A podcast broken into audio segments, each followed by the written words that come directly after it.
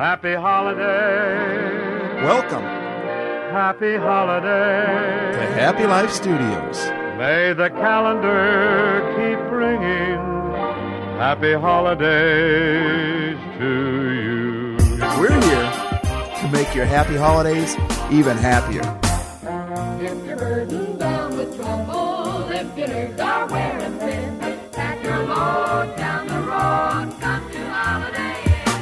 Happier holidays. Happier holidays. Happier holidays.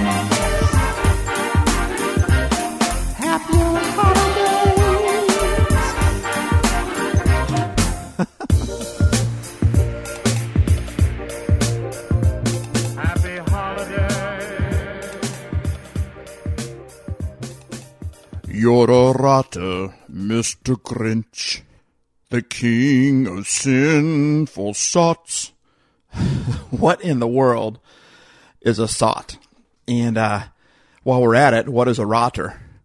Well, they're actually words that actually mean something. I thought rotter just meant, uh, you know, a rotten person, and that's kind of really what it means. But I looked up the definition for it, and uh, the definition is to be an unkind, uh, mean person, basically. And sot actually means to be an habitual drunkard. And uh, the reason I looked those up is because my wife had one of those episodes again. By the way, I'm a firm believer that you don't have to know the words of a song to sing it. I mean, sometimes I just don't have time to learn the words. I'm just going to sing. I sing everywhere, anywhere. I'm kind of obnoxious, actually, but you should see me when I'm in the car by myself, especially when the Christmas holidays come around. it's it's pretty bad. But anyway, the reason I had to look those up is because well, my wife and I have had a few instances. Um, only the difference between her and mine, I, I was right this time. I mean, I was singing that the other day, and uh, and my wife said, "Sots, what's that?" I said, uh, I, I don't know. And she said, "It's the king of sinful thoughts." And I thought for sure it was Sots, but she's been right so many times. Um, like the time that we were at this big party and uh, the the song in the background was playing uh, was Margaritaville, and I just started singing "Wasted Away" again in Margaritaville, and then I was getting ready to searching for my lost Chiggersaw. Yeah, you heard it. I said Chiggersaw. what is a Chiggersaw? I have no clue. It's just what I thought the words were. I mean, I didn't know shaker of salt. I I wasn't a didn't know anything about drinks when I was a kid. I was a preacher's kid. I didn't know you. Why would you put salt in a drink anyway? You know. And uh, and I was getting ready to hit the next line, and everyone was listening to me at the party, and I was kind of one of those moments where I was, was it was just it was just happening, you know. And all of a sudden, everything stops. You ever remember those commercials, E.F. Hutton commercials, where it says, "My broker is E.F. Hutton," and E.F. Hutton says, and then everyone just stops and they freeze. Well, that's what happened here because the moment I said searching for my lost chigger saw, before I could even get further on, my wife says, "What did you just say?" And the whole party stopped and looked at me, and I knew I, I knew I was busted. I was so busted. I said, uh, "Wasted away again in Margaritaville." She said, "No, no, no." After that, uh, some people think there's a woman to blame. nope. Before that. Oh, searching for my lost sugars. She said, What? My lost sugars. What did you say? I said, Lost chigger saw. She said, What is a chigger saw? I said, I don't know. I was wondering why they put it in a drink myself. so last night when I was singing, I was singing, you know, the king of sinful thoughts. And she said, Sinful thoughts? What is that? And I, and uh, she says it's sinful thoughts. And well, she's been right all the other times. The difference was when she was right, I was in a crowd of a whole bunch of people paying attention. When I was right, it was just me and her and my son in the, in the room. That was the big difference. And you know what? You don't have to know the words of a song to sing, but but sometimes you can get them off a little bit. Like I heard the story of a of someone who was was in church and they were singing this song called "Our God Reigns," and um and you just belted out at that part. Our God reigns. But they heard this lady behind her who, who was this close. She was back there. Her hands were in the air. She was praising God. Her eyes were closed. And she was at the top of her lungs. Instead of singing, Our God reigns, she was singing, I've got brains. And she was so into it. I mean, she really thought that was it. That was her lost Chiggersaw, I guess. You know, I mean, you can just change one word or two and it changes the entire meaning of a, of a song. You can be so close and be completely off. For instance, you better watch out. You better not cry. You better not pout. I'm telling you why. Santa Claus is dead. Sorry. How about Frosty the Snowman melted?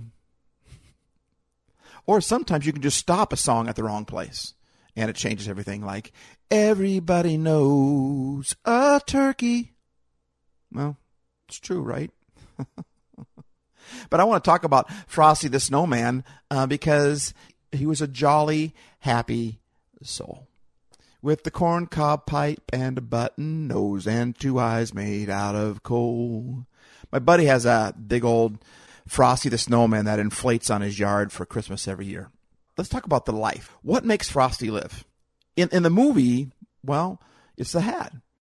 It's it's the hat that they used.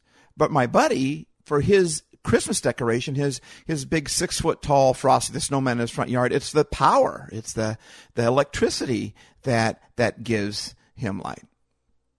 So, what gives us life? What what makes us live? Isn't it the air? Isn't it the air, the breath that God gives us? Isn't that like the, the air and Frosty, my friends, um, you know, his, his snowman, when you plug in the power, a blower blows all this air in there, and that's what makes his Christmas decoration come alive. It makes it live. It's the air.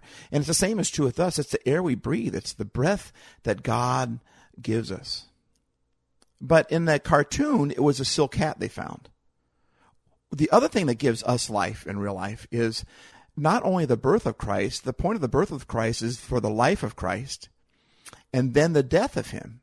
He came to earth as a human being to live as a human being so he could understand what we're going through, so he could go to God the Father and pray on our behalf, the Bible says. And, and, um, but he knew no sin. So when he died, they put a hat on him too.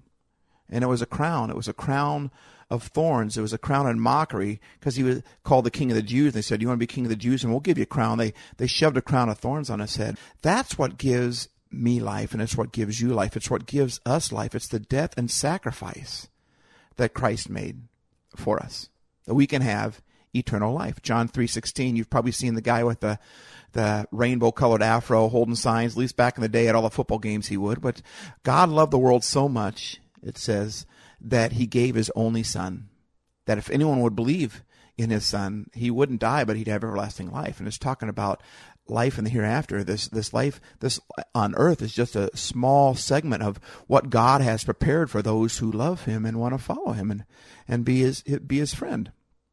But if you take the Christ out of Christmas, all you have is mass. That's it. And if you take the Christ out of us, all we are is just mass. We're just skin and sinew and muscle and blood and bones, but we're just mass. It's Christ that gives us the life. Secondly, when when uh, my buddy's Frosty is is up and and, and running, um, it looks good. But you know what? It really looks good. It looks good at night. You know why it looks good at night? Because not only is air blowing through it, but there is a light in there, and you can't really even see the light uh, unless it's at nighttime. So if you drive past this house in the day and then drive past it at night, it is completely different. It's the light that makes him come alive, that makes him so attractive. So what about us? We too, we live in a dark world. I mean, there's all sorts of stuff that that are going on. I mean, you look at the the the shootings and the um, what just happened down in uh, San Bernardino. And I mean, you don't have to watch the news for more than 30 or 40 seconds to see that we live in a dark world. Uh, that's true. But when we're in the dark, it's an opportunity for us to shine even more, like my buddy's Frosty in his front lawn.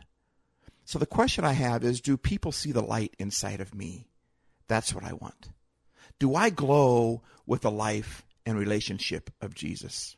Sometimes yes, sometimes no. And I would get to the point where every breath of my life is I am showing the light. The Bible says that you are the light of the world. Then Jesus said that he was the light of the world and he made us in his image. There's a thing there. He wants us to be his light, and light shines best in the darkest world. Are people attracted to us? Do they notice us? Or are they turned off by us because we're not showing the light? We're not showing the kindness when people really met Jesus for who he was. Let's remember it was the Pharisees, it was the religious leaders that couldn't stand Jesus. Everybody else loved him. The sinners, the the mean, wicked people, the that we would call mean, wicked, maybe the, the religious would call that they, they loved Jesus. So here are some takeaways I want to talk about. We live in a dark world, that's true. But we need to stop complaining about it. Stop pointing out the dark and start shining the light instead. I got two options. I can either point my finger at the darkness or at people that are living in darkness, quote unquote, or I can just shine and be the light myself. I think the second one is much more positive. Be kind, be positive. Don't be a rotter, don't be a mean person, but be thoughtful of others more than thinking about yourself. If we don't glow with the life and relationship of Jesus, do we want to? I mean, that's something that, that even matters to us. If it does, I have three ways to, to get that started. First of all, just tell Jesus you're sorry.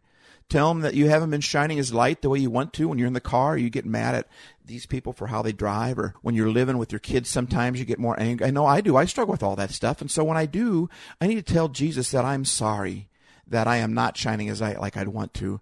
And I let him know that from here on out, I want to. So I'm sorry, Jesus, for not being your light. Please help me do that from here on out. It's really that simple. Secondly, put up reminders, sticky notes, maybe things that no one else even know what it is, but something you could put on your dash, something you could put on your mirror, something you could put on your office at work, so a little smiley face, something. I mean, I, I put together a logo that represents me and, and happy life. It, it's lime green. It, it's a whole long story, but that, that, that means something to me. Every time I see that, I'm reminded that, wait a minute, I need to be the life. I need to be the happy that other people need to see. Instead of seeing darkness in me, I want to shine the happy. So put down, uh, put something in the Old Testament that was called the altar. That's what it was all about. They would build an altar when God would do something cool. They'd build an altar to remind them of what God did there. And the cool part about that is that grandkids would come by and say, "Grandpa, what's that altar? What's that pile of rocks?" And the grandpa would say, "You don't know what that's there for? Well, let me tell you." And they would tell them this whole story. But we want to put things up that remind us that we want to be that light. And sometimes we just get so caught up in the speed and stress of life itself and we forget why we're celebrating Christmas in the first place and why we exist. But I think that St. Irenaeus said it, the why we exist the best when he said, the glory of God is man fully alive. We're here to show God is fully alive. That's the glory of God, to see us fully alive, God alive in us with the power and the light shining through us and that, and then do something that shines his life. So first tell Jesus you're sorry you haven't been shining his light and you want to. Secondly, put up reminders and thirdly, do something that shines his life. Do it now. If you wait, the odds of this going anywhere die dramatically. And you can pause this podcast and text somebody right now. Do something simple, something small. Go to the store and buy something for someone else. Pay for someone else's groceries my brother and and uh, his wife have a tradition. They live by a place in, in Florida that has toll roads, and every time they go through a toll road, they pay for theirs and for the person behind them. And uh, I was down there using their car, and we went through the toll road, and she paid for the person back. And she says, "Now on the way back, I was going to have the car myself." And she handed me another five and said, "On the way back, would you do me a favor? Pay for yours, use this to pay for yours, and pay for the person behind you because they just that that's the way to be the light to somebody. I mean, I think that is so cool. So if we don't glow with the life and relationship with Jesus, um, just tell Jesus you want to." Tell him you're sorry. Tell him you want to. Put up reminders and do something that shines his life. Do it now. Do it immediately.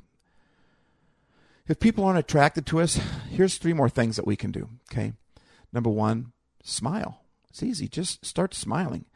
Put another reminder up to remind you to smile. A little happy face or something. Physical touch, too. You know, salesmen are taught that when you touch the customer, a, a pat on the on the shoulder, a, a hug, a handshake, something like that, um, the odds of a sale go up dramatically. I'm not trying to get you to sell anything. What I'm trying to say is, is that there's power in the physical touch when we just pat someone on the back to encourage them, or we just shake their hand, or or something like that. Or even if they're not attractive, just encourage them, a, a word of encouragement. So a smile, physical touch, encouragement, and and pray for them you don't have to make some big demonstration. Sometimes prayer just gets whacked out. We make it into something it's not. It's simply talking. It's talking with someone. It's having a communication with someone. and uh, just under your breath say something like, Jesus, love them right now. God bless them. And have some fun with it. Okay. Um, I, I don't want to be tarred and tortured as a heretic here, but I must tell you that prayer actually is fun. Um, we just tend to make it not fun. I remember one time when when this car cut me off in front of me and it was just kicking out smoke and and it had this bu- all these bumper stickers that were to me they were just rude. They they bothered me, okay? And uh I got caught up and I like I often do, I just began to kind of react really quickly and all of a sudden I caught myself before I cursed them too much, before I said how stupid they were, or, I didn't like that bumper sticker. And I decided to, I asked God to forgive me immediately. I said, God, I'm sorry. I mean, I didn't feel it. I still felt like angry or whatever, but I just said, God, I'm sorry. I don't want to curse them. The Bible, I, I, I want to bless them instead. In fact, it says in James chapter 3, verses 8 through 12 that, quote, this is scary. You can tame a tiger, but you can't tame a tongue. It's never been done. The tongue runs wild. With our tongues we bless God our Father. With the same tongues we curse the very men and women he made in his image. Curses and blessings out of the same mouth. My friends, this can't go on. A spring doesn't gush fresh water one day and brackish the next, does it? Apple trees don't bear strawberries, do they? Raspberry bushes don't bear apples, do they? You're not going to dip into a polluted mud hole and get a cup of clear, cool water, are you?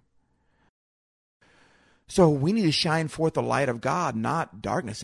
I have to admit that when that car pulled in front of me, I actually had, when I decided to bless them, I actually had a little bit of fun doing it. My prayer went something like this God, I ask that you go in that car right now and sit on their head. Whisper in their ear and tell them how much you love them and how wonderful you know that they are, and let them feel the same thing. I just saw God going in there in His Spirit and sitting on their head, and and uh, I just immediately began to smile and even laugh a little, and it it changed my whole aspect and everything right there. Brought the happy right back into my car, and who knows what happened there? The Bible says if we pray according to God's will, that He does it. Well, I believe it was God's will that He love on that person. he might not have went and sat on their head, but I just believe I prayed that prayer, and who knows if God showed up there and began to tell them how wonderful they are. Isn't that what it's about? Instead of cursing, we need to love. And, and and and on one hand we say we love God and yet we curse people. And we don't curse people just by swearing at them but sometimes by telling them they're stupid or what an idiot. Those are curses and it comes out of our mouth and we don't want those things to come out of our mouth. And if people don't notice us that's actually okay. We don't do things to be noticed okay However, I will say that our actions should be noticed whether others know it's coming for us or not. Matthew says that we are the light of the world, so we should just shine, and hopefully people will see that, and in the darkness they'll see the light of God in us. If they're turned off by us, as James said earlier, uh, my friends, this can't go on. And people often use God and the Bible as excuses to be mean, to be rotters, Yes, there are people who will become turned off or offended no matter what we do because that's the way people are. They get offended and they get offended too easily. And I've found often that Christians are the worst culprits of this and we should be the best at this where we don't get offended by anybody because there's no offense in love. And if God is love and God is in us and we are like him, the more love we have, the less offense that we should have. Now, remember, we're not called to be God's bouncers, and I wanted to just let that that person in that car have it, man. Let them and talk to God and say they're th- this and that, and but I'm not called to be God's bouncer. I'll let God take care of that stuff. I don't want to. I want to be His blesser instead. I have found that often people weren't offended because that person said they were a Christian or stood for this or that. It is usually, in my opinion, how they said it that was so offensive. Sometimes you say, "Well, that's just the truth." Well, you speak the truth in love, in kindness. The fruit of the Spirit is love, joy, peace, the Bible says in Galatians chapter 5. It's, it's not anger and judgment. And so sometimes it's how we say things that becomes so offensive. It just, we, we, we snap at people. Proverbs says, a gentle response diffuses anger, but a sharp tongue kindles a temper fire.